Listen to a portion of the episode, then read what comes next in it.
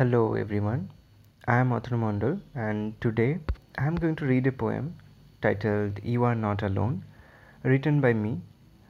The poem starts like this A solitary tree is waving at night, its leaves are whispering in the gentle wind. The stars are clear and shining bright, igniting the mystic gist of my mind. This dusty old town is feeling tired. The moon is up and shining white.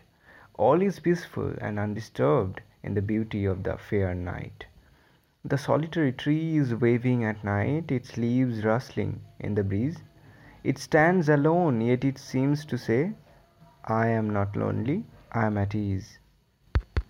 Thank you for listening.